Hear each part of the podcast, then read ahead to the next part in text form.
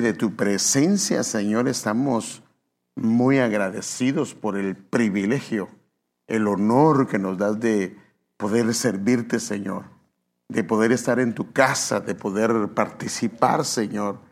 Queremos pedirte, por favor, primero que nada, Señor, misericordia por nuestra hermana Mireia. Señor, clamamos misericordia por mi hermana Mireia. Pedimos que pongas tu mano poderosa, tu mano santa, tu mano bendita, Señor, sobre mi hermana Mireia que traigas restauración, que traigas renovación, que traigas recuperación.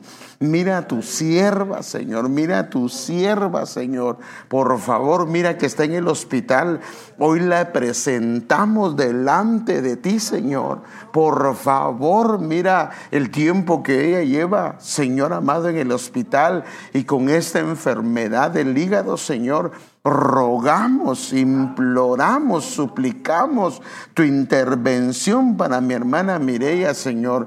Por favor, ahí donde ella está, vitalízala, Señor, fortalecela, Señor, susténtala, Señor. Trae sanidad sobre la vida de mi hermana Mireia, trae sanidad y recuperación sobrenatural a través de tu Santo Espíritu. Venga, Señor, tu poder visitándola, Señor, ahí en este lugar y obrando de una manera poderosa en la vida de mi hermana Mireia. Fortalece a su esposo, mi hermano Cecilio. Fortalece también a sus hijos, Señor. Fortalece su familia.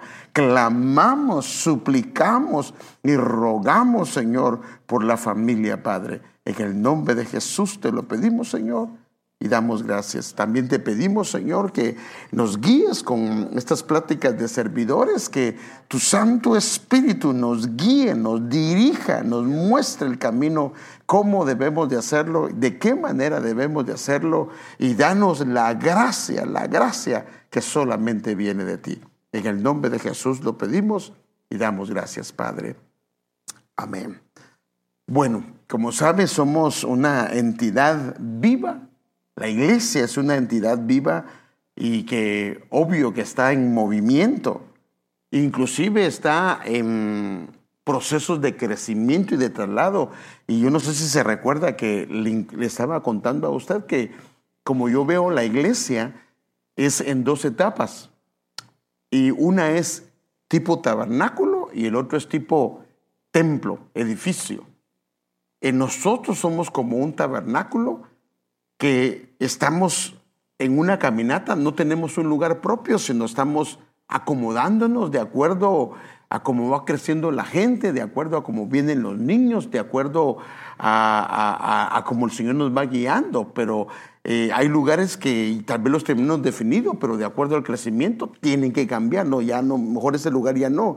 Por ejemplo, ahorita el sonido está ahí y lo vamos a trasladar para allá y ahí vamos a poner sillas y así vamos acomodando. Por ejemplo, ahorita en la parte esta del, del comedor, para los domingos que hemos estado viendo que se está llenando, lo vamos a, ya está habilitado con una tele y vamos a habilitar el lugar para que si ya no hay lugar acá, los vamos a mandar al comedor. Entonces, estamos como una especie del tabernáculo en el desierto, donde no hay nada definido, sino tenemos que adaptarlo. Pero también en este caso los servidores tienen que ser flexibles a tener que adaptar esto, porque eh, no nos queda otra, tenemos que hacerlo de esta manera, porque aunque se ve fácil, no lo es, no es nomás de decir, vámonos de aquí y vámonos a otro lugar. Eso es fácil decirlo, pero el problema es que es bien complicado, porque primero que nada, recuérdese que la iglesia no es tan fácil acomodarla, porque encontramos bodegas que son grandes. Pero el problema es que una bodega grande tenemos que rentarla y para acomodarla nosotros tendríamos que hacer cuartos. El problema es que esos cuartos que se hacen no los podemos llevar. Entonces hay mucha inversión y no sabemos cuánto tiempo vamos a estar ahí. A excepción de que ya cuando es un lugar propio, ahí sabemos que aunque fuera una bodega, ese cuarto ahí va a quedar y se puede acomodar.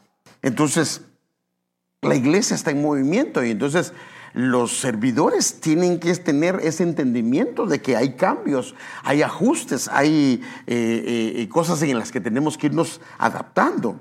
Entonces, y si eso no está en un servidor, se puede complicar porque puede eh, tener problemas en esto. Entonces, tenemos que estar pendientes de varias cosas eh, dentro de la iglesia y a la vez tenemos que estar, eh, el servidor está pendiente de varias cosas y de, y de, varias áreas. Por ejemplo, no estábamos cuidando el parqueo, pero ahora hay necesidad de, cuidar el parqueo. Entonces el servidor tiene que estar dispuesto para decir, amén hermano, si, eh, ¿por qué no me pone aquí adentro y allá afuera? Hay mucho calor. Si es servidor, si tiene genética de servidor, no le va a importar. Ahora, si, si, si solo está ocupado en algo, entonces sí, no va a querer ahí, va a querer solo en la puerta. Pero no, pero eh, ahorita hay una área que tenemos que cubrir y se llama parqueo. Ahora, ¿por qué tuvimos que cubrir el parqueo? Porque ya hubo un accidente, eh, le quitaron el, el catalizador a un carro y obvio que no queremos eso, entonces necesitamos hacer eso, no nos queda otra.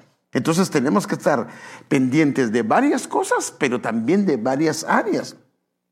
Por ejemplo, estar pendiente de los niños, estar pendiente de allá.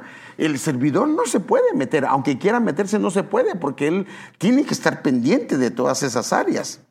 Entonces, eh, el servidor tiene que estar no solamente con sus ojos abiertos, sino con sus sentidos espirituales abiertos, porque mm, imagínense, eh, Gracias al Señor por la vida de ustedes, porque a causa de que ustedes ejercen una función, todos los demás podemos adorar al Señor, todos los demás podemos rendirle culto de adoración al Señor. O sea que ustedes tienen una parte del servicio de adoración que se dio al Señor porque ustedes ejercieron una función.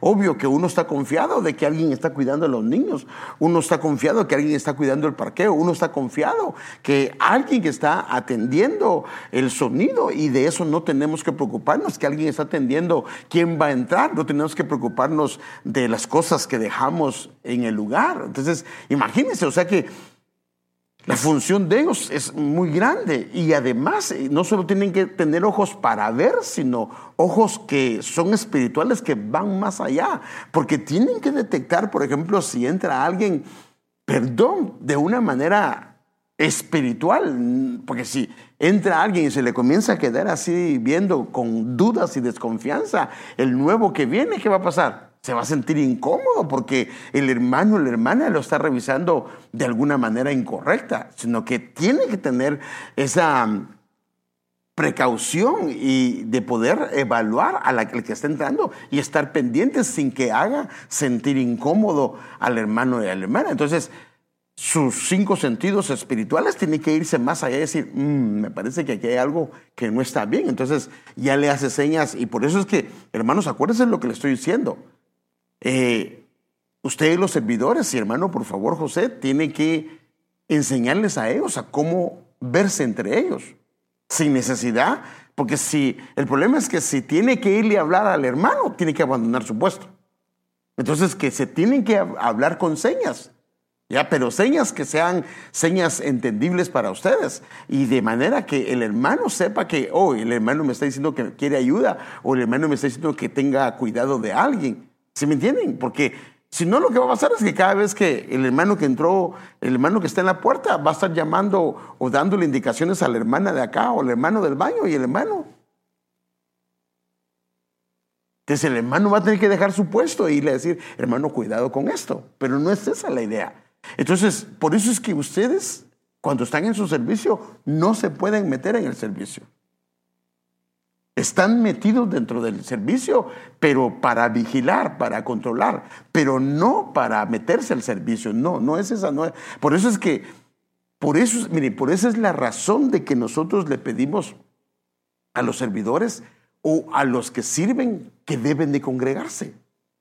Porque imagínense si una persona solo viene a congregarse, entonces como, perdón, viene solamente a servir, cabal ese día del servicio, le toca que está bonito el servicio y como hace días que no ha probado las aguas, se quiere meter. Se quiere meter. Pero si ya ha estado en otros servicios, él se ha estado llenando. Por eso es que es importantísimo que un servidor, su odre, se encuentre nuevo. ¿Y cómo se encuentra nuevo? Cuando se está llenando del Señor, cuando se está renovando en el Señor. Por eso es que, hermano José, por favor, si alguien no se congrega, es mejor que se siente hasta que se congregue. Y acuérdese esto, y no solo es la orden para él, sino es la orden para todos los ministerios. Él, lo sabe, le manda Tomasita también. Yo les, a veces yo veo gente que no viene y de repente la veo allá sirviendo. Y digo, yo, eso no está bien. Eso no está correcto. Es que no he podido venir. Bueno, entonces, cuando venga, entonces que se siente. Y mejor que escuche. Pero es que, no, mejor que escuche. Es lo mejor es que escuche. Porque si no, lo que va a pasar es que la gente va a venir solo a servir. Y si no está su odre lleno, va a tener problemas. Entonces, no. Todos. pero, pero la orden no es solo para él, sino, sino para los de la alabanza también es también para los maestros, también para todas las áreas. Entonces es importante. Yo entendí esto en una ocasión que el Señor me dio, hay un tema que se llama vino nuevo en odres, en odres nuevos. Y entendí que lo apliqué de esta manera, que el vino es como una responsabilidad y el odre somos nosotros. Si el odre está nuevo, viene una responsabilidad que trae presión, trae cosas, pero si el odre está nuevo, eh, va a dar se va a ajustar a la responsabilidad. Ahora, si el odre no está nuevo, no se rejuvenece en los tiempos que no le toca que servir, entonces cualquier situación lo va a estirar y va a terminar echándose a perder la responsabilidad o el privilegio, y juntamente con el odre, porque entonces la gente ya no quiere venir a la iglesia, porque algún hermano lo lastimó. Pero así va a pasar. No toda la, hay gente que uno si hermano, no hay ningún problema, dígame dónde me pongo y se va. Hay gente bien especial, pero hay gente que le va a rezongar, hay gente que va a responder mal. Y el problema es que, que si es el hermano que canta, que si es el hermano que enseña, entonces se va a sentir. Entonces, ya después va a ver al hermano cuando enseña y dice, ¿y ese por qué se pone a predicar? No, no podemos hacer eso. No tiene que afectarnos de esa manera. Entonces, eh, los servidores tienen que mantener el orden y el funcionamiento de esta entidad llamada iglesia. Debe el servidor estar vigilante, tener permanencia en el puesto que el Señor le ha dado. Por eso, fíjese que la Biblia, hablando de esto, dice Isaías 21.8, en la NTV dice, luego el centinela gritó, porque el servidor es un centinela. Día tras día me he mantenido de pie sobre la torre de vigilancia. O sea que en el lugar que le dieron, en el lugar que lo asignaron, se ha mantenido. Fíjese, no, es que un día venga, hoy sí, y otro día, pues no, no, hoy no tengo ganas de, no, no. Día tras día, en el día que le toca o los días que le corresponde, se mantiene en pie. Y fíjese qué tremendo, hay un tema también que, di, que, se llama la disposición del, corazón. Y yo en ese, entonces yo me recuerdo que expliqué que el servicio a nosotros se nos cuenta desde el momento, déjeme, solo déjeme aquí para no que no. El servicio a nosotros se nos cuenta, fíjese, el servicio a nosotros se nos cuenta desde el momento que disponemos nuestro corazón. Entonces el Señor en el cielo tiene ángeles que están haciendo su labor y ángeles que están de pie. Pero ambos están sirviendo, solo que a los que están haciendo la labor, el Señor los asignó. Y los que están de pie están con disposición en su corazón para decir, heme aquí, cuando diga el Señor. Entonces, cuando dice día tras día me he mantenido de pie, o sea, hay una disposición sobre la torre de vigilancia, sobre el lugar que me asignaron para hacer lo que se me ha dicho que debo de hacer. Y en este caso es usted y, y yo el que podemos decir, ¿Cómo, si me evaluaran mi trabajo del que me tocó, cómo, cómo, cómo, lo, cómo lo, lo saqué? ¿Lo saqué al 100% o me quedé corto? Mi Señor, noche tras noche, ahora fíjese, hay veces que el servicio va a ser de día y hay veces que el servicio va a ser de noche. Mi Señor, noche tras noche he permanecido en mi puesto, tanto de día Fíjese qué tremendo. Como de noche, aquí se puede aplicar también de otra manera. Tanto en mis días que son tan claros, tan hermosos, porque hay días que son hermosos, como aquellos días que han sido oscuros, aquellos días que han sido complicados, hermano, porque no me va a dejar mentir, pero hay días que son bien terribles para uno, que el día eh, le fue mal en el trabajo, en la calle le pitó fulano mengano, lo maltrató, y, una y solo malas noticias, y al final del día tiene que venir a servir. Pero qué hermoso que se puede decir, si es de días, mis días de claridad, en mis días hermosos, yo he permanecido en pie. Y en mis noches, en, los tiempos de oscuridad, en los tiempos difíciles, también he permanecido en mi puesto y no lo he abandonado. ¡Wow! Entonces, un servidor es un vigilante. Ahora, fíjese qué tremendo. Y de hecho debe de serlo. Por eso es que el servidor no debe de cerrar los ojos. Ni debe de cerrar los ojos cuando está sirviendo, ni menos cuando viene a orar por alguien. Porque mire, imagínense que la hermana, le, digo, venga ese hermano, venga a orar por, ayúdeme a orar por el hermano. Esto es importante lo que le voy a decir. Y viene la hermana o el hermano y me ayuda a orar por las manos y le pone las manos. O está orando por él y cierra sus ojitos. ¿Y qué si está endemoniado? Y el endemoniado así. Le va a dar su gran golpe al hermano.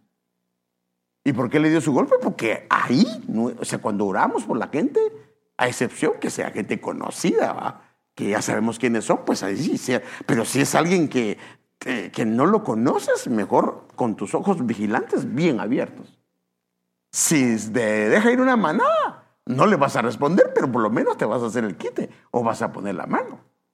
Y ya entonces ya acudimos los demás, pero esto es importante, hermano. Entonces, cuando va a orar por alguien, sus ojos tienen que estar abiertos. Y cuando está vigilando sus ojos, pero es que está tan bonito el servicio y he venido, pero no ha estado así. Sí, sí, pero Dios es el que tiene control. Pero no, ese es de... Entonces, está en el puesto que el Señor le ha asignado y se mantiene ese lugar en orden. Entonces, ahora, ¿por qué los han puesto a cada uno en su lugar? Porque tienen una función. Ahora imagínense, va. La hermana o el hermano que se ponen allá, ¿cuáles son las funciones del hermano o la hermana que se pone allá, hermano José? A ver, trae micrófonos, por favor.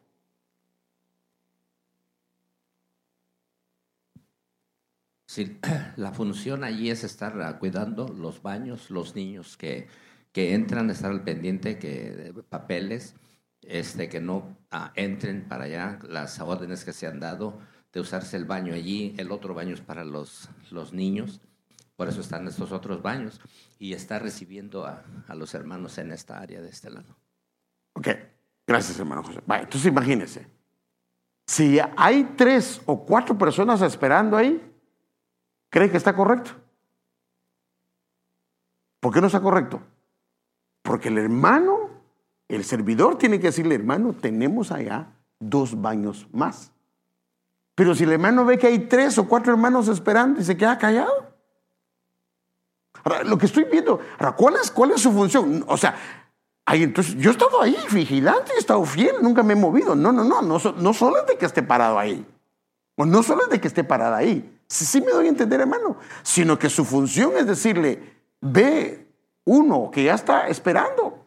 Primero, si es un niño, acuérdese, si pasa de cierto tiempo, porque para ir a hacer lo que necesita hacer no toma tanto tiempo, a no ser que esté malito.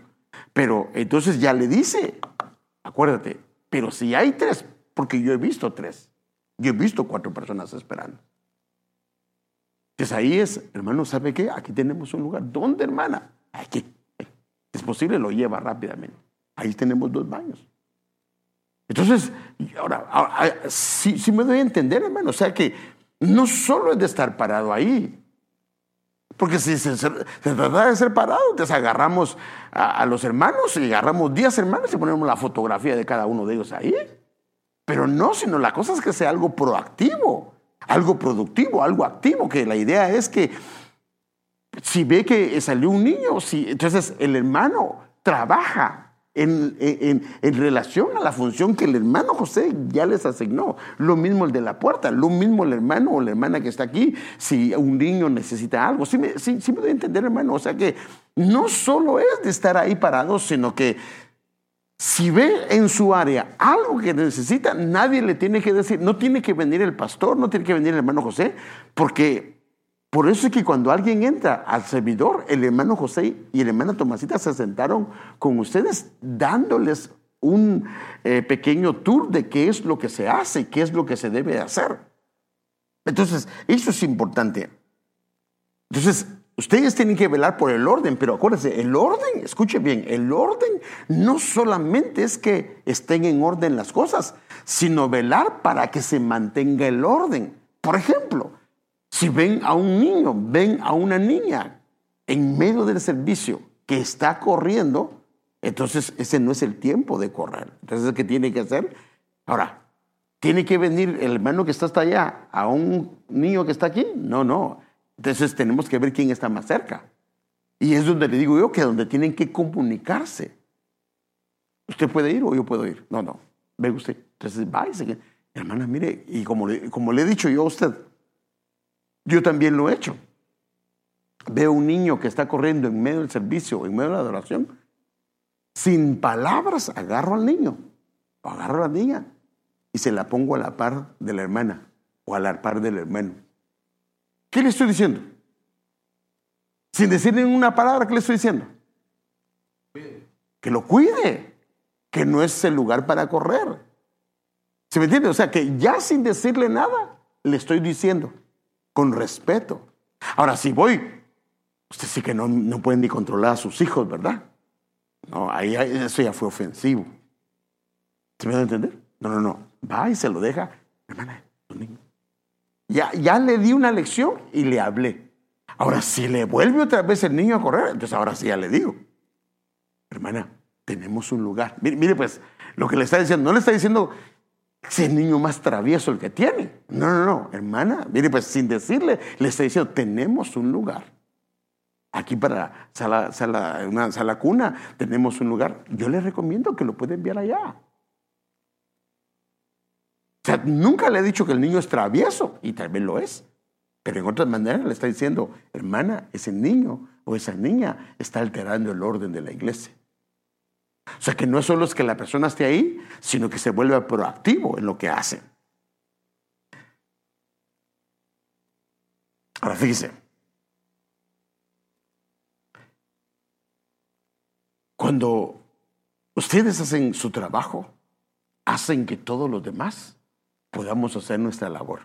Porque miren, hermanos, yo no sé usted, pero hay otros que me llevaban muchos años en el Evangelio, hemos visto de todo. Hemos visto iglesias donde los niños andan corriendo en medio del mensaje, hermano. Andan corriendo. Y perdónenme, pero a mí sí me costaría predicar así.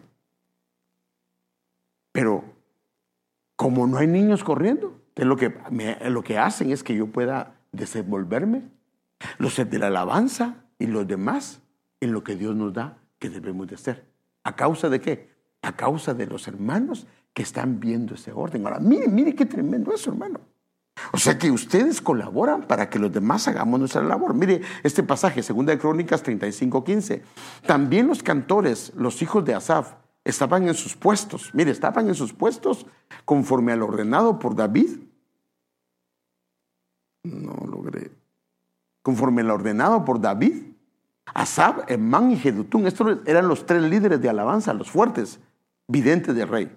Los porteros en cada puerta. Ahora, mire qué dice. Los porteros, o sea, los que cuidan la puerta, porque eran 12 puertas las que tenían en cada puerta, no tenían que apartarse de su servicio. Ellos no necesitaban apartarse del servicio que se les había asignado, porque sus hermanos, los levitas, preparaban para ellos. Ellos hacían lo que les correspondía. Entonces ellos no necesitaban apartarse de su lugar porque los levitas estaban haciendo la función que les correspondía. Entonces los levitas son el medio y la ayuda para que los demás podamos ejercer el ministerio que el Señor nos ha dado. Ahora, mire la importancia de los levitas, hermano. O sea que sin ellos, sin ustedes, es casi imposible ejercer las funciones dentro de la casa del Señor. Si los niños están corriendo, si no hay un orden, entonces nos va a costar alabar al Señor. Queremos alabar. Mire, alguna gente no tiene problema con la bulla. Alguna gente no, pero alguna gente es bien sensible. Por eso es que inclusive en el sonido nosotros le pedimos favor a nuestro hermano Mario que midamos los decibeles, porque hay gente que es muy sensible en sus oídos. Y si tiene mucho volumen, ya no puede adorar. Entonces tratamos de cuidar esto porque los levitas lo que hacen es cuidar el ambiente para que de esta manera los que venimos a adorar, que no nos toca que servir, o servimos, pero de otra manera podamos hacerlo sin ningún problema, como ve que hacían ellos aquí. Ahora, ¿desde qué edad empezaba el levita? ¿O a qué edad lo apartaban para el servicio en el templo del Señor? Esto es importantísimo, hermano, porque fíjese, qué tremendo, porque la Biblia cuando nos habla de detalles nos da el qué era lo que pasaba y por qué pasaba. Por ejemplo, mire, Primera de Crónicas 23, 24. Estos fueron los descendientes de Leví por clanes o por órdenes. Los jefes de los grupos de familia registrados cuidadosamente por nombre, o sea que los nombres de ellos estaban en un registro especial. Cada uno debía tener 20 años o más para tener el derecho de servir en la casa del Señor. ¿Por qué 20 años? Porque el 20 nos habla de varias cosas. Una, el 20 nos habla, es un múltiplo de 4, que es equilibrio, y el 5, un equilibrio en gracia. Ahora, mire qué tremendo, hermano. Un equilibrio en gracia. Pero también el 4 por 5 son 20, que nos está hablando, hermano amado, de una multiplicación de la gracia. Pero también el 20 nos habla de dos 10 y el 10 habla de totalidad. El 10 habla de orden. O sea que ellos tienen como fruto, fíjese qué tremendo. Por eso es que Abraham tenía 99 años cuando nació su hijo Isaac, porque el 99 habla de dos nueve, de dos frutos, de dos características en él. Y entonces el, el 20 nos habla de dos 10, o sea, de dos órdenes. Fíjese, uno orden en su casa y entonces orden en la iglesia. Por eso la Biblia dice que el que no sabe gobernar su casa, ¿cómo puede gobernar la iglesia? Entonces hay un orden en casa y hay un orden en la iglesia, o un orden en su alma y un orden en su espíritu. Entonces ellos entraban, eran apartados para el servicio a los 20 años, pero fíjese, por las mismas escrituras sabemos que ellos eran entrenados Cinco años. Ahora, cinco años para entrenar a un levita. Acuérdense que el templo no es como ahora que nosotros hacemos cambios. El tabernáculo era el mismo tabernáculo y el templo era el mismo templo. ¿Por qué necesitaban cinco años de entrenamiento? Déjeme ver este pasaje.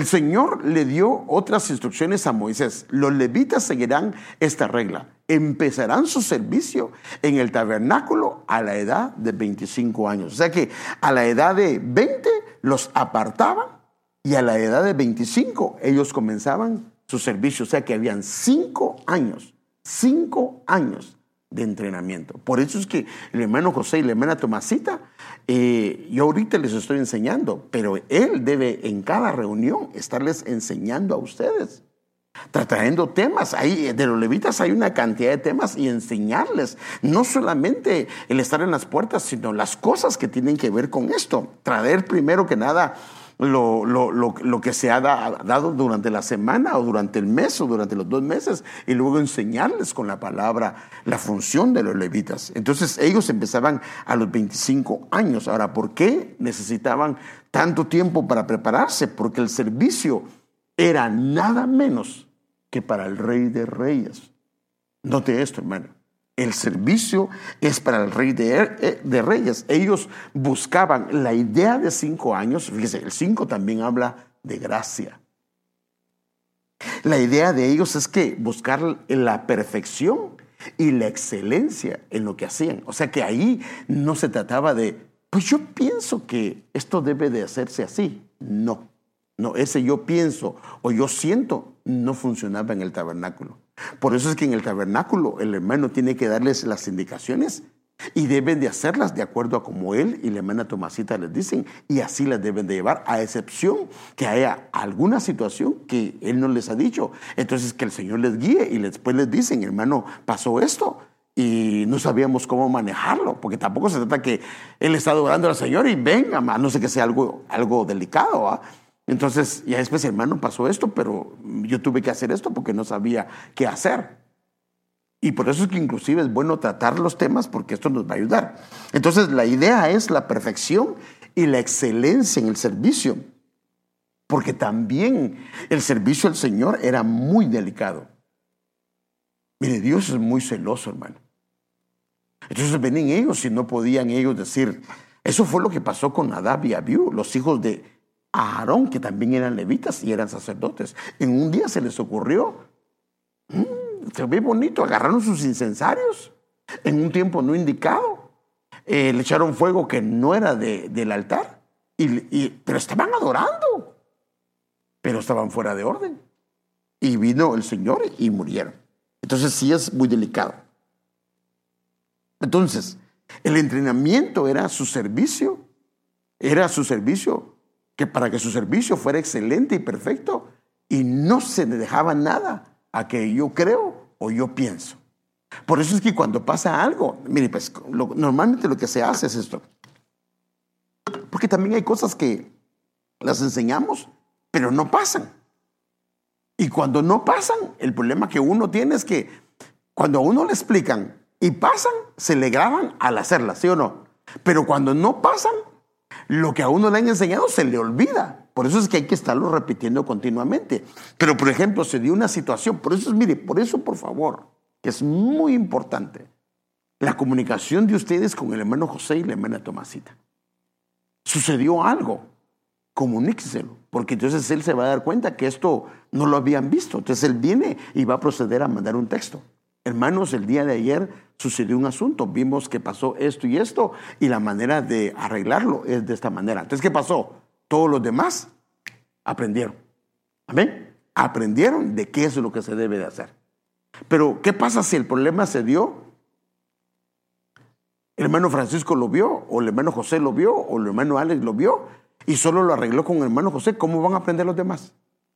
Porque muy probablemente si se hace de una vez, se va a volver a dar tal vez en otra ocasión y no va a saber el pueblo qué hacer, o al menos las ayudas. Entonces, ¿qué tiene que hacer él? Entonces, que le comuniquen a él y a la hermana Tomasita y ellos lo que tienen que hacer es hablarlos si consideran que es algo un poco delicado, nos lo comunican, quedamos en un acuerdo y ya mandan un texto. Sí, ahora si es algo de lo diario, entonces ellos vienen y mandan un texto dando indicaciones. Hermano, sucedió el día de ayer una situación y yo quiero decirles que la próxima que pase hay que hacer esto, hay que hacer lo otro. Mejor si encontramos una escritura para poderlo respaldar, ¿verdad? Y si no, pues de todas maneras es parte del procedimiento. Entonces, mire, entonces el levita tenía que ser preparado, tenía que ser capacitado. Ellos eran preparados y capacitados por cinco años. O sea que lo que les estaban marcando en los cinco es una gracia para servir. Porque hermanos, hay gente que sirve, pero sin gracia. Por eso es que hay gente que sirve y tiene problemas con medio mundo en su servicio. ¿Sí me doy a entender, hermano? Pero qué hermoso es cuando el hermano o la hermana ha sido habilitado por la capacitación con gracia para servir. Y si lo ponen allá, porque imagínense, hermano, ¿A dónde colocamos la hermana? Porque siempre pues, allá en los baños tiene problemas con los niños. Aquí tiene problemas con los jóvenes. Allá tiene problemas con los hermanos que entran. ¿Y va a demenearlo? No, no, no podemos. Que lo que hay que hacer es, no, no, no, que el Señor nos dé gracia para que si nos ponen allá, nos ponen en el parqueo, nos ponen con los niños, nos ponen acá, la gracia para servir. Entonces, la capacitación, por eso es que venir a estas enseñanzas es importante. Y para los servidores no es opcional. No lo es. Mire, primero yo, para mí, hermano, para mí, para mí es mi manera de verlo. Ahorita la autoridad para ustedes es el hermano José y la hermana Tomasita. Si usted viene y hubo una plática y ni siquiera se comunicó con ellos, yo lo veo incorrecto, es una falta de respeto. Si viene y ni siquiera avisó que no iba a venir a su servicio, es una falta de respeto y una falta de responsabilidad. Y no está bien. No está bien porque las autoridades han sido puestas por Dios y debemos de someter. Entonces, hermanos, creo que qué bonito es cuando logramos ver en el pastor al Señor, en la pastora al Señor, pero también que logremos ver en mi hermano que nos guía al Señor en él. Ven, hermanos, que podamos decirle, no, hermano, mire, discúlpeme, yo por X o Y razón no puedo hacerlo. Ah, eso, eso, hermano, eso es hermoso. Entonces, la capacitación es para prepararlo, para que haya una gracia para poder servir al Señor. Por eso es que el que no viene a las pláticas que se tienen cada dos meses, lo que se está inhabilitando es de la gracia para servir. Porque no solo se tratan los. Porque la idea de, venir cada dos meses no es para que tomemos cafecito. Sí que está bien que tomemos cafecito, pero la idea es ver las cosas que han pasado, aquellos que han sido relevantes y tratarlas y manejarlas, y aquellas cosas que hay que enseñar dentro del pueblo del Señor. Eh, la disponibilidad. Ahora fíjese, aquí hay dos cosas. Lo que es disponibilidad y disposición. La disponibilidad se les enseña su disponibilidad para servir en el tiempo y la labor que se necesite y que se requiera de ellos. O sea, que haya una disponibilidad, porque hay gente, fíjese hermano, muy capacitada, pero tiene un problema, no está disponible.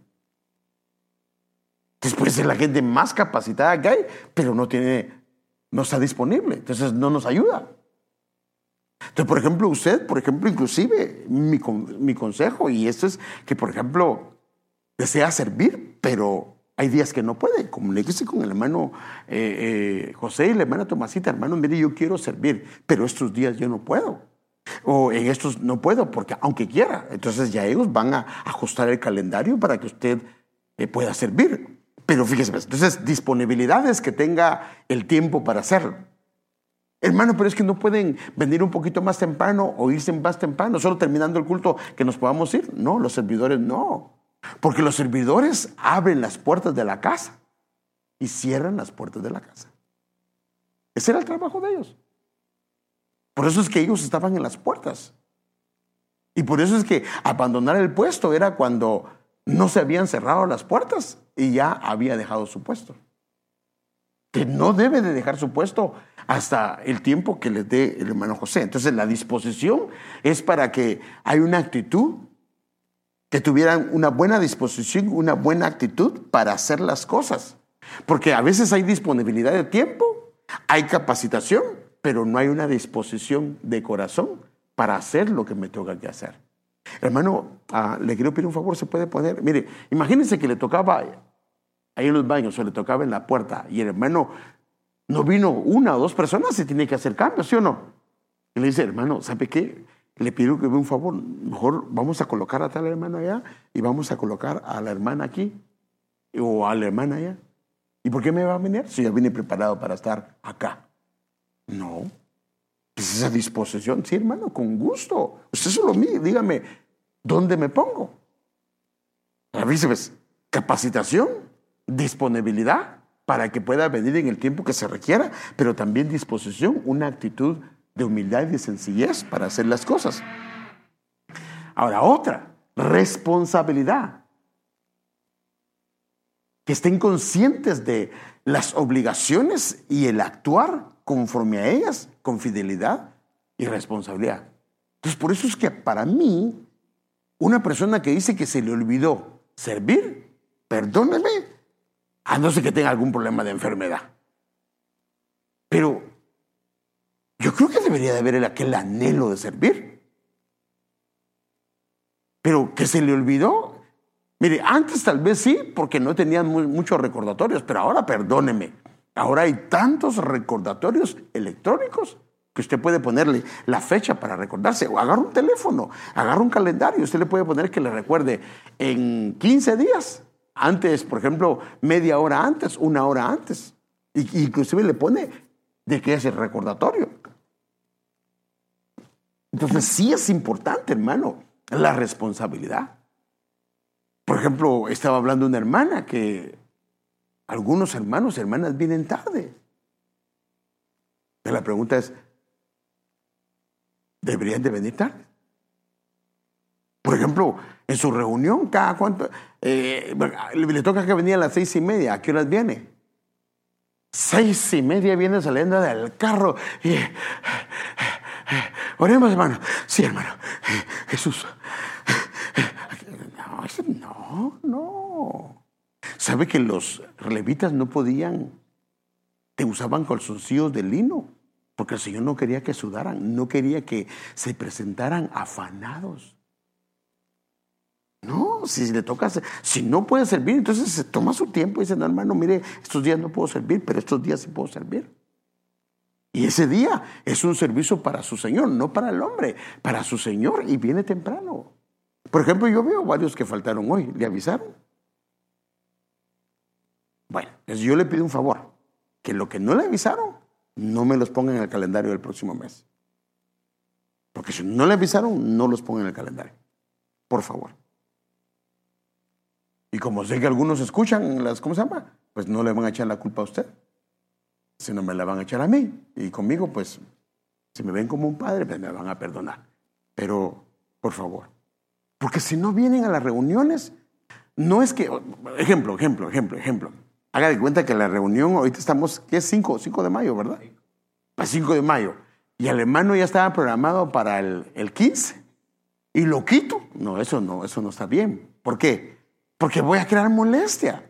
Pero lo que voy a hacer es que, y por eso que tiene que darles un mensaje, hermanos, la orden pastoral es que si el hermano no viene, si el hermano o la hermana no viene a la reunión que tenemos de servidores o no vienen a las pláticas, en el próximo calendario lo dejamos sin participar. Entonces, este calendario de este mes ya no se toca, se deja como está. Pero el próximo mes no va a aparecer. ¿Ya? Y la persona tiene que venir y acercarse. Si no vino, o aunque se haya reportado, tiene que acercarse y decirle, hermano José o hermana Tomasita. Por eso es que es importante que ustedes estén acá. ¿De qué hablaron? Pues, ay, oiga, el CD, hermano, oiga, no, no, también tiene que estar de qué hablaron y poder platicárselo a ellos y hacérselo ver. Entonces, la responsabilidad sí es importante para un servidor. Amén, hermanos. Muy serio usted, pero bueno, pero eso es lo que debe de hacer. Y lo otro, que necesita ser enseñable. Mire, hermano, no lo hagamos de esta manera. No, allá en la iglesia donde yo iba, así lo hacían, hermano, y así lo voy a hacer yo, porque este es el, este, este, este es el, la función del sugier o del servidor. No, no, no, no, no, no. Sí, gloria a Dios, allá lo hacía de esa manera y lo aprendió, pero no, no, en esta casa lo hacemos de esta manera y tenemos una razón. Hermano, nosotros quisiéramos que fuera estándar en todas las iglesias, ¿sí o no? ¿Para qué quisiéramos hacer tantos cambios? Pero lo que pasa es que la iglesia es diferente en cada lugar y tenemos que acomodarlo de acuerdo a como esté. O sea, y porque qué bonito sería que pudiésemos hacerlo así. Entonces, por favor, que sean enseñables. Y en este caso, que se les puede enseñar. Hermano, no lo hagamos así, hagamos de otra manera. Ahora, ¿con qué actitud lo reciben? Y fíjese, y si son enseñables, van a querer estar aprendiendo. Y si una persona no quiere sentarse para aprender, ¿por qué lo vamos a poner? Yo aquí veo a varios que sirven y, y no están. Y los he visto sirviendo varias veces. Y, y he visto varias pláticas y no los he visto. Para esto yo no tengo que ir, es el hermano José la hermana Tomasita los que tienen que encargarse de esto. ¿O no? Ya, entonces, si no vienen, entonces significa que o no estoy muy feliz en lo que estoy haciendo y necesito buscar otra área. Estoy bien duro hoy, ¿verdad? Padre Santo. Pero no, no, no, ni he dado el tema, Padre. Los levitas tenían diferentes funciones en la casa del Señor. Y esto es importante. Diferentes áreas. Mire lo que dice en Segunda de Crónicas para que veamos a 8.14. Para asignar las responsabilidades a los, a los sacerdotes. Acuérdense que los sacerdotes eran levitas. Salomón siguió el reglamento de su padre David. Lo que Dios le reveló a David, su hijo lo siguió haciendo. También designó a los levitas para dirigir al pueblo en la alabanza. O sea que los que están dirigiendo aquí en la alabanza también son levitas. Y para ayudar a los sacerdotes en sus tareas diarias. O sea que lo que hacen los sacerdotes, los levitas, están ayudándolos. Designó porteros para cada puerta según sus divisiones. O sea que las puertas les pertenecen a los levitas, no hay vuelta de hoja. Siguiendo las órdenes de David, hombre de Dios. Entonces el tema que yo quiero tratar, hermano amado, es este, pero antes de eso quiero dejarle, entonces esto era tan delicado, la función de los levitas, que cuando no se procedió de acuerdo al ordenado por Dios, fue letal para un levita que se llamaba Usa. Fíjese. Ahora, mire, mire qué tremendo, hermano, y por favor, por esas razones que ellos daban cinco años de entrenamiento, porque habían cosas que ellos estaba prohibido y ellos tenían que repetírselas. Mire, aunque no lo crean, los judíos tenían 613 mandamientos que deberían de guardar. Estaban un puño de mandamientos y los levitas se los tenían que saber para que ellos no terminaran quebrantando la ley. Entonces vino David y en un momento dado él trajo el arca del Señor de un lugar y se la llevó a su casa. Y entonces a quienes puso fue a los levitas. Y los levitas sabían que ellos no podían llevar el arca sino en los hombros. Pero pues los levitas, los filisteos, pues que los filisteos los mandaron el arca en una carreta de bueyes, pero los filisteos no tenían enseñanza, no habían pasado cinco años, pero los levitas sí. Y entonces los levitas vieron que el Señor permitió que los filisteos mandaran el arca en una carreta de bueyes. También decidieron hacerlo así, pero los filisteos no tenían conocimiento, los levitas sí. Entonces, ¿qué pasó? Vino la carreta de bueyes y comenzó a caminar y de repente pasa por alguna piedra, alguna zanja. Y entonces cuando la carreta se la dio, el arca comenzó a desbalancearse y se iba a caer. Y un levita que se llama Usa y la palabra usa significa fuerza, con su fuerza humana. Extendió la mano para que el arca no se cayera. Y entonces el Señor se enojó porque a él lo estaban tratando como un ídolo. Déjenme ver. Ahí mire, ahí va bien contentos alabando al Señor en una carreta que era lo que Dios no les había dicho que hiciera. Pero cuando llegaron a la era de Dacón, Usa, un levita, extendió la mano hacia el arca de Dios y la sostuvo porque los bueyes casi la volcaron. Y se encendió la ira del Señor contra Usa y Dios lo hirió ahí por su irreverencia y ahí murió junto al arca de Dios. Pero ¿por qué irreverencia? En el plano humano dice, pero si se iba a caer el arca. Sí, aparentemente se iba a caer, pero ese no era un ídolo. No se iba a caer. La irreverencia de él es que a él enseñaron cinco años que el arca no la podía tocar. Porque si la tocaba morir, iba a morir. Y él se dejó guiar por sus sentimientos, por su fuerza humana. La tocó y terminó muriendo. ahí está en la Biblia, y por eso le pongo los pasajes. Entonces, el tema que yo quiero tratar hoy, Padre Santo, ¿cuánto tiempo llevo, mija?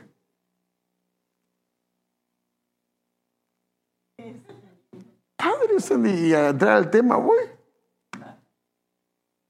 Mm. Bienaventurado el que vela y guarda sus vestiduras. Pero aquí hay dos cosas. Velar tiene que ver con el cuidado de las funciones que hace dentro de la iglesia. Y guardar se refiere a sus vestiduras. O sea que dos cosas. Tiene que velar, ser vigilante en lo que le han puesto para hacerlo como Dios dijo o como le han enseñado. Y no solamente eso, sino cuidar sus vestiduras. O sea que las vestiduras que use el levita a la hora de ejercer su función deben ser vestiduras de esplendor y de gloria. Por eso es que un levita no debería venir desarreglado. Las, las vestiduras de los levitas son de honor y de majestad. No debería de venir desarreglado. No, no debe.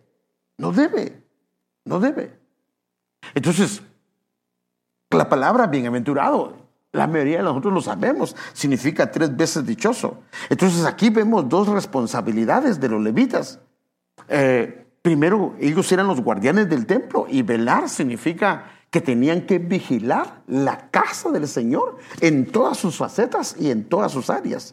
Y también cuando se refiere a guardar las vestiduras, hermano amado, era que la responsabilidad de guardar sus vestiduras adecuadas para la casa del Señor. Entonces, vigilar tiene que ver con su conducta y su responsabilidad de lo que Dios les asignó para que lo cumplan fielmente, pero las vestiduras tienen que ver con la imagen que ellos dan o que ellas dan delante de la casa del Señor. Los levitas, hermanos, andaban bien vestidos. El lino, y por acuérdense que las vestiduras tienen varios mensajes y una de ellas es que habla de las funciones. Entonces vemos que las vestiduras son acciones, son maneras de proceder. Por eso es que acuérdese que su servicio como levita no solo es en la casa del Señor. Si por ejemplo tenemos una actividad de parque y hay que colaborar en algo, ¿quiénes serían los primeros o quiénes deberían de disponerse o quiénes deberían de estar prestos a servir? Los levitas. Aquí es donde entra tres, tres que, es, algunos tienen unción de levita, ¿qué significa? Que se está muy feliz de que un día el Señor le puso su corazón, levantó las sillas o esto, pero solo fue una atmósfera de unción. Otros que tienen un don de servicio, ellos aquí y donde sea, sirven. Y el que tiene un llamado, tiene una vocación de parte de Dios para servir. Déjenme ver esto, por favor. Entonces, como le estaba explicando, entonces fíjese qué tremendo. El levita, fíjese, él entraba sin zapatos y él ya venía bañado, pero venía con sus vestiduras. Y él entraba a la fuente.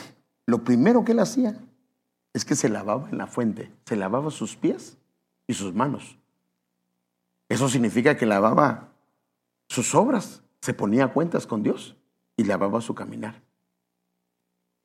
O sea que son dos cosas. Por eso Jesús, acuérdense que cuando lavó los pies de Pedro, Pedro dijo, Señor, lávame todo. No, no, no, no, el que está limpio solo necesita lavarse sus pies. Entonces los levitas tenían que lavarse no solo sus pies, sino también sus manos. Porque la idea de ellos es que no podían hacer su función si primero no se lavaban en la fuente. Y después de eso, ya ellos hacían la función que ellos tenían que hacer dentro de la casa del Señor. Aquí puede ver, por ejemplo, la vestidura del levita era así. Y la vestidura del sumo sacerdote era así. Y sus vestiduras los habilitaban para ejercer su función. Por eso es que cuando la Biblia habla que,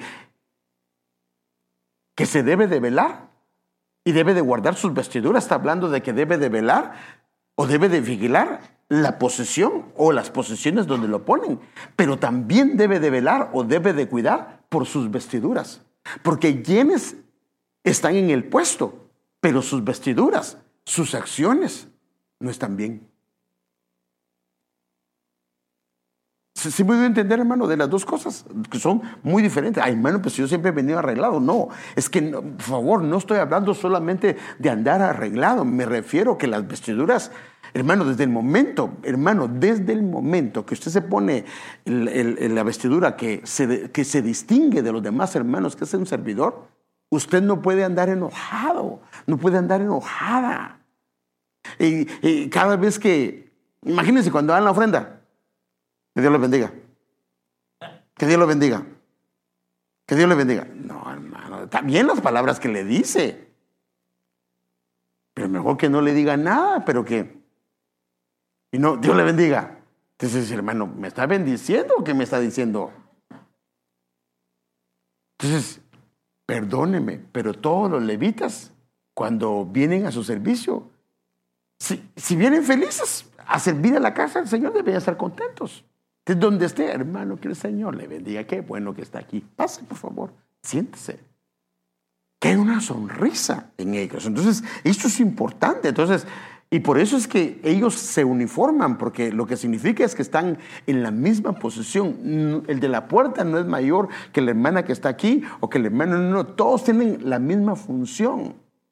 La misma función, a excepción del sumo sacerdote. Fíjese qué tremendo, que entraba a la casa del Señor. Tú puede ver, mire, mire dónde están los, levitas, están en todos, están cantando, están ayudando con los sacrificios, están en la puerta, están en todo, en todo están ellos. Entonces, mire qué dice esta palabra. He aquí vengo como ladrón. Fíjese qué tremendo.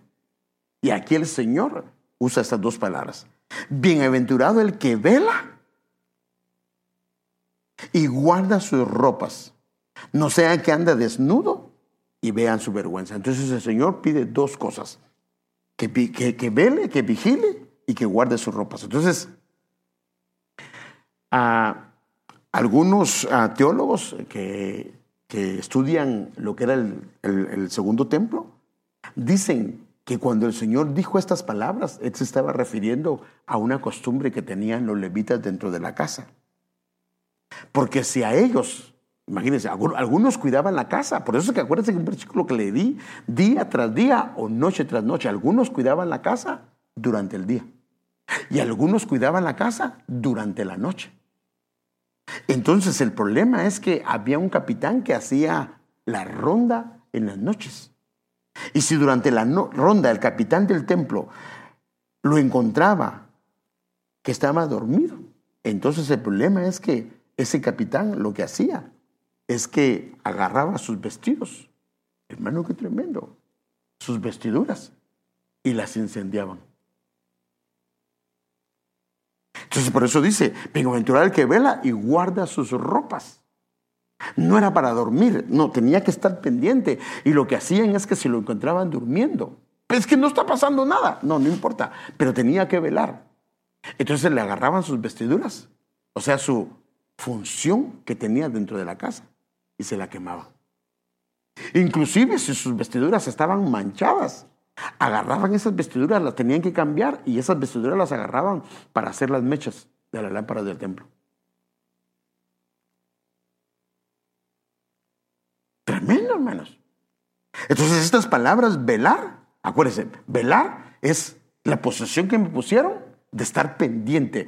No, no, no. Por ejemplo, por ejemplo, hermanos, si le toca que ejercer su función y un hermano está ahí, hermano, le quiero contar un testimonio. A ver, cuénteme, cuénteme, cuénteme, ¿cómo está la cosa? No, hermano, sí me lo puede contar, pero ¿será que me permite terminar mi servicio? ¿Por qué? Porque en ese momento no está para escuchar testimonios, en ese momento está para velar por la casa del Señor. Entonces, fíjese, esta palabra velar es esta palabra, Gregoreu, aparece 22 veces en todo el Antiguo Testamento, en todo el Nuevo Testamento. El 22 habla del alefato hebreo. Pero mire qué dice, mantenerse despierto. O sea que si se mantiene parado pero no despierto, despierto es que sus sentidos espirituales estén activos como una antenita, pa, pa, pa, probando, viendo, observando, observando todo eso. Pero imagínense si está con su cuadernito o está con su Biblia haciendo apuntes, pues obvio que no va a estar pendiente, ¿va? No, no es, no es para eso. No es para eso. Entonces se mantiene despierto. Una, mire, qué tremendo, dice, una vigilancia espiritual. O sea que no solamente va en el plano terrenal de ver lo que está sucediendo, sino una vigilancia espiritual. Estar alerta, estar vivo, o sea, vivo, estar vigilante. Entonces, la posición que se tiene en un lugar, el hermano, la hermana tiene que estar, esto es lo que el Señor dice, bienaventurado el que se haya velando, el que se haya despierto, el que se haya eh, vigilante espiritual, el que está alerta, el que está vivo. Miren, cuando está ejerciendo su función, especialmente los hermanos y hermanas que están acá, yo les recomiendo algo. Los de ella no, porque están muy lejos. Pero muchas, mire, desde el momento que comenzamos a ministrar, yo les recomiendo, tiene que estar pendiente de que se está ministrando, pero también tiene que estar pendiente de la pastora y de mí. Porque de repente le voy a decir, y a veces así, a mí ya me ha pasado, que le digo, sí, yo creo que me está viendo, pero no me está viendo. Entonces tengo que decir a otro hermano, vaya a decirle al hermano que, por favor, pero no se ve bien, ¿sí o no? Entonces, tiene que estar pendiente de lo que está pasando, pero me tiene que estar viendo. Y si en el momento yo le digo, venga, es que el, es que hermano José me dijo que me tenía que quedar, hermano, venga. pero es que el hermano José me dijo que no me menea, sí, pero es que es un caso especial. Por ejemplo, mire, mire, mire. Por ejemplo, los que llevan el micrófono para las profecías también son levitas. ¿Sabemos quiénes profetizan en la iglesia o no? ¿Ya sabemos cuando alguien va a profetizar o no? ¿Por qué voy a ponerle el micrófono hasta que llegue media profecía? ¿Se nota cuando alguien va a profetizar o no? Ya yo sé, porque los hermanos o hermanas que profetizan normalmente no son tantos. Entonces, desde el momento que yo sé que, por ejemplo, Andrea Zapallo comienza a hablar sus lenguas, y la, no es que no hable, sino que las levanta en medio de un tío, ya sé yo que va a hablar una profecía. Entonces, ¿qué debería hacer? Ya estar acá y ni bien termina la lengua, le pongo el micrófono. Entonces, por ejemplo, comenzamos a ver que una hermana está, está así y que está... O, ¿Por qué vamos a esperar hasta que vomite para traerle el trastecito? Sí, me voy a entender, hermano. ¿Por qué vamos a esperar hasta que... Entonces, a traer... No, no, no. Desde el momento, pues, se, por eso le digo, una alerta espiritual, porque una vigilancia, desde el momento que ve, puede detectar, no, aquí hay una liberación. Aquí hay una liberación. Y se va y si no se usa, qué bueno. Amén. Pero lo tenía ahí presto. Y tampoco es que traiga esto y lo ponga aquí porque te va a salir en la cámara. Y te van a decir, puchis, ¿qué hacen? ¿Qué hace esta gente ahí? Va? No, no, no, no, se agarra, se agarra y se deja en un lugar donde no se mide la cámara, solo cuando no hay, no hay ni modo, pues tiene que salir en la cámara, pero no se va a poner acá, o me lo pone aquí, yo estoy predicando y me lo pone aquí. No, es que no, no, no es el lugar, no es el lugar. Entonces, desde el momento, entonces, ahora, es que el hermano José no me dijo, la hermana, no, no, no, es que se ve la necesidad ve la necesidad. Entonces, tiene que estar pendiente. Por eso es que es una vigilancia espiritual. Por eso, fíjese, por eso es importante que no solo que oren allá, sino que venga orado de su casa. Para que el Señor aquí le dé su gracia y le diga, acércate. Ve, que Dios le pone, no, como que debo acercarme por acá. Y el Señor le permite ver algo, le permite ver algo. O sea que si alguno debe tener su percepción espiritual bien agudizada son los servidores. De verdad, de verdad. Imagínense, otro ejemplo, imagínense que venga a... Normalmente los ayudas ministeriales no están que yo les diga, ellos pueden orar por alguien. Si alguien eh, no es ayuda ministerial, imagínense, si no es ayuda ministerial o viene una persona de afuera, que usted sabe, ¿Sabemos los que son de la iglesia o no sabemos, hermano? El servidor normalmente no necesita, es que yo no sé si, no, ya casi conocemos a los hermanos de la iglesia.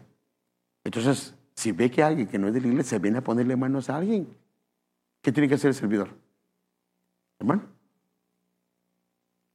No, ahí mismo, hermano, disculpe, no puede poner manos.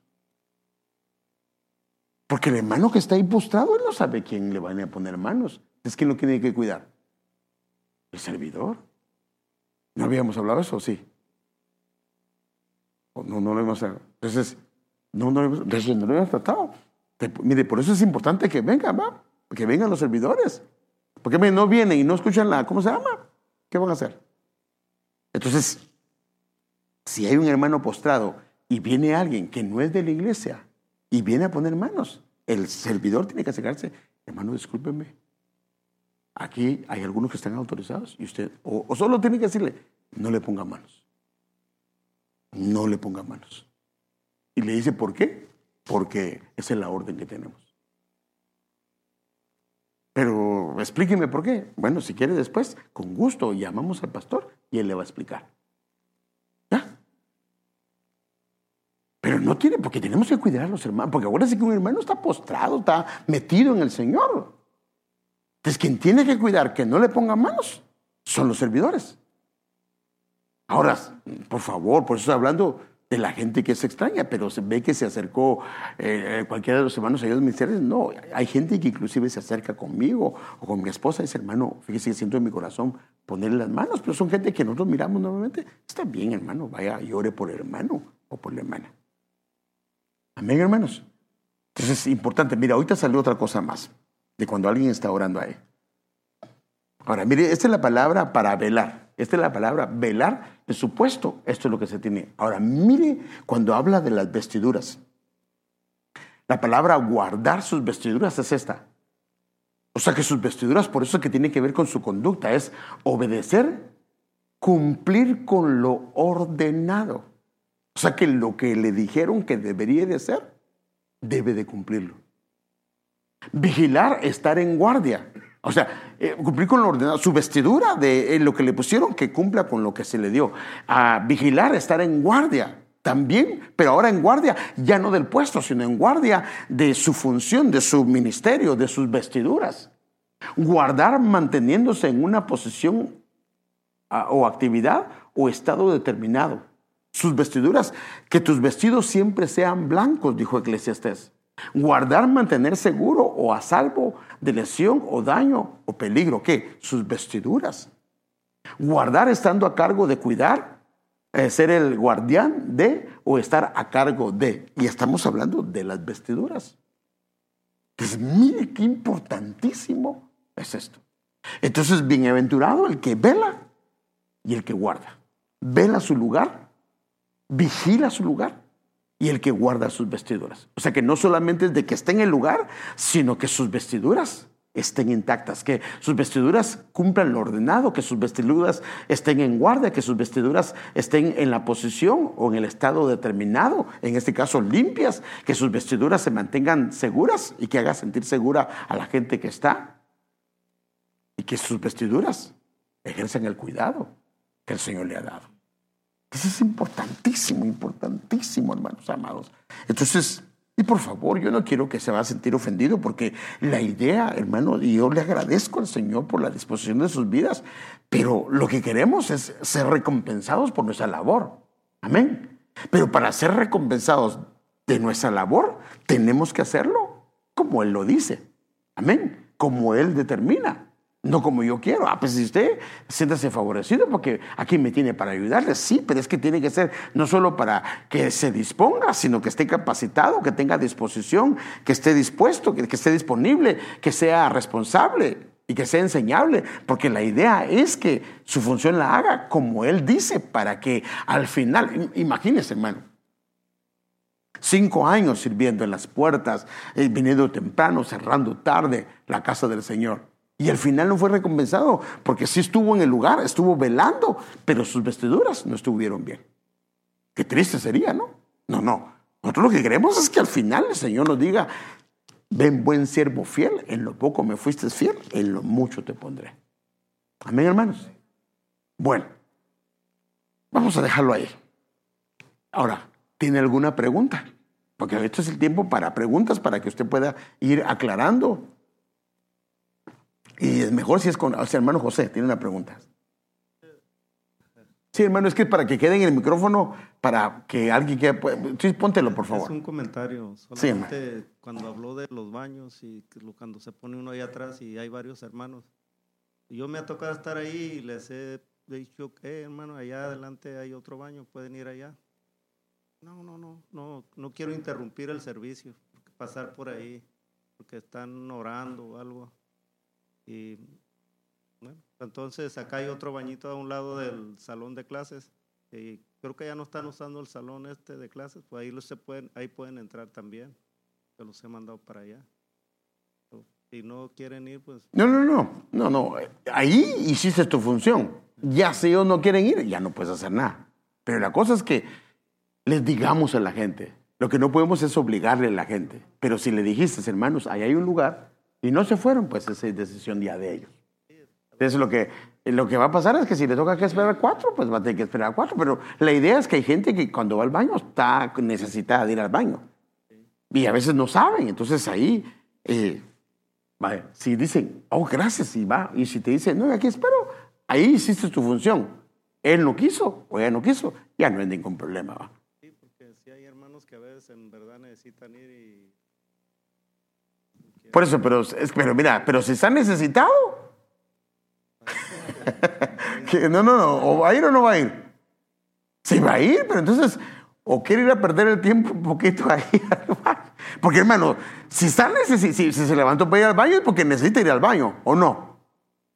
Y si se queda esperando 15 minutos para que salga alguien, entonces, ¿será que necesitaba ir al baño? Bueno, solo son eh, preguntas al aire, pero gracias, hermano. dirige, pues, que vaya... Claro, claro.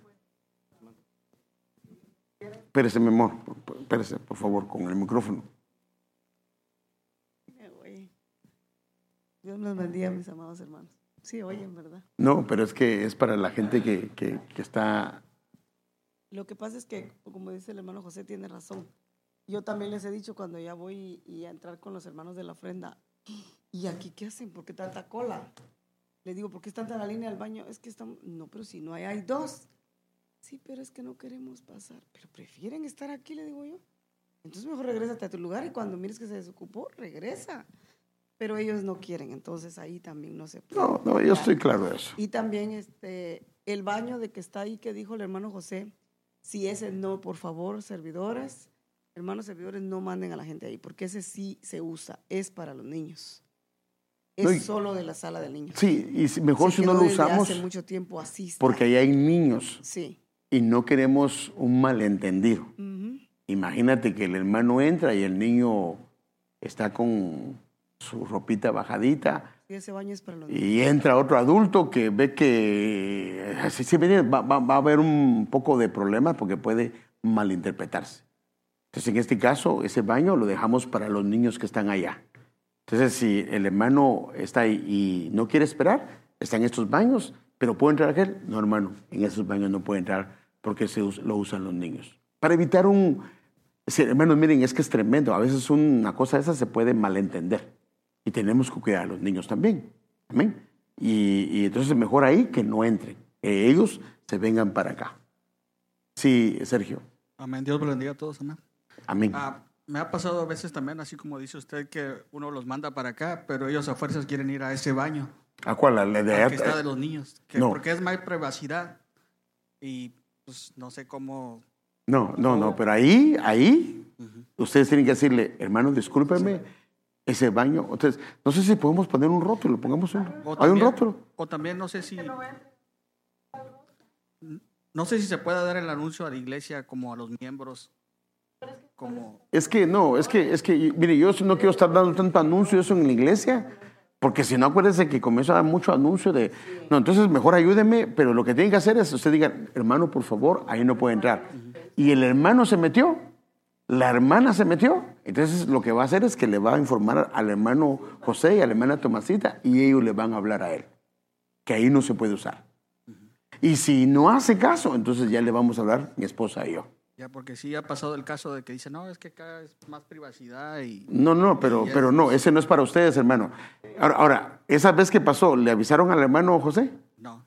Ahí está, pero es que eso es lo que digo. Entonces él no puede tampoco hacer nada. Entonces, hermano, por favor, así de inmediato, no puede pasar, hermano. Ese no es para, ese no es para los, para ustedes. Este es solamente, este es para usted o lo tenemos otros dos. No, pero aquí hay más privacidad. No, no es, no puede entrar ahí, hermano. Y ah, pero me meto, me urge. Está bien. Eh, No le digan nada, está bien, no le digan nada. Pero cuando termine el servicio se pasa con el hermano José y le dice, hermano José, le hablaste el persona y no, no, se quiso entrar. Él, y su esposa van a hablar con él o con ella. Y si no hace caso, entonces vamos a ir mi esposa y yo. Ahí está el micrófono para el hermano José. O hermana, San- hermana, hermana Irma. Pastor, quería saber si es solo cuando, eh, porque a veces hay niños que se quedan aquí y no se van al salón. No pueden entrar tampoco niños ahí a ese mientras están los niños que están en, la, en alabanza. Pues yo pienso que es mejor que cuidemos el lugar. Porque acuérdense que niños? es, es para los que están en la clase porque no queremos que un niño se esté mucho tiempo ahí. ¿Ya? Entonces, eh, si están acá, pues este es su lugar y aquí, aquí tenemos baños. O porque también he visto que los niños a veces necesitan ir al baño y le digo, pues, ¿por qué no te metes? Dice, no, porque mientras no tengamos clases no podemos entrar ahí. Entonces no sé si es... Sí, por- no, por sí, porque lo que no o- queremos es que, es que, mire, pues lo que queremos evitar es que estén solos. Es que, miren, hermanos, no se les olvide algo. La iglesia es un hospital y tenemos que cuidar alguna cosa que se pueda dar incorrecta. ¿ya? Entonces queremos evitar que un niño esté solo entrando al baño.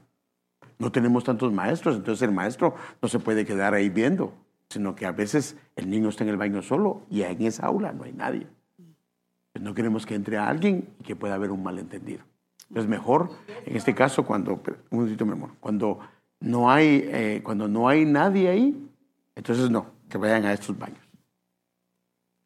Es más, hermana Irma, si los niños que no quisieron ir a la clase se quedaron aquí con sus padres, perdón, pero el padre es el que tiene que llevar a los niños al baño. Los padres, porque ellos fueron responsables, son responsables de sus hijos, entonces ellos deben de llevarlos, no debe de permitir el servidor que vayan solitos, porque o van a jugar o van a gastar el papel, a perder el tiempo van. Entonces, este, le regresa al niño, dile a tu mamá que te lleve, por favor. Entonces ya la mamá lo lleva para ese baño o para estos. Pero si no quisiera la clase, entonces no puede usar tampoco ese baño. Ya. Por favor. Sí, hermano José. Ah, sí, también eh, cuando algo así sucede, hay veces que alguien de los ayudas ministeriales, familiares, lo usan. Eh, nos sucedió un caso y salió una de las maestras y nos dijo, eh, está, ocupado, está ocupado. Y resulta que fue alguien de las ayudas ministeriales. Entonces, ah, es importante que me dejen saber para acercarse con extrema sabiduría, porque Claro. a veces creyendo que son familiares o tienen autoridad para entrar, y, y hay veces que entran a retocarse o a alguna cosa, entonces eh, hablarles con bastante sabiduría, ¿verdad? Porque, y que nos puedan comprender también, eh, sobre todo siendo ah, Ayudas. ayudas. Sí, hermano. Muchas gracias. ¿Alguien más, hermano? Bendiciones, hermano. Bendiciones, hermana Alejandra. Este, es solo el comentario sobre el baño. Lo que pasa es que cuando ya se termina la adoración, casi todos quieren ir y como ese baño tiene el espejo grande en la puerta, todos quieren ir a retocarse, porque antes de que yo viniera a las ayudas, bueno, aquí a ser, de hacer servidora, pues cuando yo estaba allá le decía, hermana, porque yo también les decía, recordatorio de los baños, pero yo decía, es que voy a retocarme. Y como allá hay espejo y siempre hacen el, el comentario del espejo que está en el... Pero dice que ese se ven completos y allá no se miran. Sí. Pero están completos esos espejos.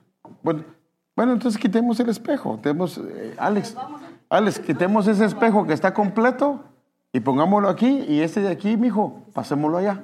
Ya, entonces así, pues ya. Y ahora, si aún se siguen metiendo así, es porque es otra cosa. Entonces, cambiemos el espejo, mijo, por favor. Eh, ¿Qué otra pregunta? Bueno, espero que no sean los hermanos que se van a retocar, ¿va? bueno, ¿qué, qué, qué otra pregunta hay? Ah, ¿No hay preguntas? Ok, si no hay preguntas está bien, no hay ningún problema. Acuérdense que ahorita es donde se puede aprovechar para que aclaremos y ordenemos si hay cosas que vez no hemos visto para poder aclarar e ir ordenando lo que se haya que ordenar. Cambiando un poquito de tema, pastor. ¿Sí? Eh, con eso de las imposiciones de mano, ¿verdad? Eh, las personas que a veces no son muy constantes a la iglesia y cuando vienen, supongamos que tienen un mes de no venir a la iglesia y de repente uno los ve imponiendo manos, ¿puede uno también como servidor decirle que no ponga Sí, manos? exactamente. Exactamente. Aunque sean miembros de la iglesia. aunque sean miembros de la iglesia. Es, es cabal lo que estaba diciendo. Ujú. Es cabal lo que estaba diciendo. A excepción de las ayudas ministeriales, porque ellos asumen que se congregan y ellos están ya bajo nuestra... Nosotros estamos conscientes de que son hombres y mujeres que aman al Señor. Pero la gente que no se congrega o la gente que es nueva, no, no puede. Y entonces, hermana, disculpe, o hermano, disculpe, no puede poner manos. Así, solamente. ¿Y por qué? Entonces, dice, bueno, si quiere después le explico, o se puede acercar al pastor, o podemos platicar con el pastor o con el hermano José. Ok. Ya, por favor, hermana, sí, sí, no, no, no. Queremos guardar al pueblo del Señor. Queremos guardar al pueblo del Señor. Sí que siento el Señor, para eso hay maneras de hacerlo. Aunque tenga una palabra del Señor, también hay maneras de hacerlo. Eh, ¿Alguien más, hermano? Y si no, pues aquí lo dejamos. hermano, hermano Francisco. Gracias, hermano. Solo quisiera ah, nada más su indicación pastoral. Por ejemplo, eh, hay hermanos servidores, por ejemplo, ven alguna necesidad de oración. Eh, obviamente, el que esté atrás eh, puede llamar a un ayuda ministerial, por ejemplo, eh, si necesita orar, un caso, por ejemplo, específico. Y las hermanas deben orar con las hermanas y uno de hombres solo orar. No sé si... Pues lo ideal es que sea una hermana con hermana, pero van a haber casos de que... Pero los ayudas, la pregunta es, ¿los ayudas ministeriales deben estar dispuestos? Sí, no, por supuesto. por supuesto, si hay una necesidad, una ayuda ministerial, háblese hermano, hermana, debería acercarse. Si el hermano es el hermano, ¿me puede ayudar con esto? Sí, que se acerque y que ayude al hermano, que ayude a la hermana. Sí, hermanos, yo no tengo, mire, yo no tengo ningún problema. Ejemplo, están, haga de cuenta que están acá. Aquí hay una hermana enferma o un hermano enfermo.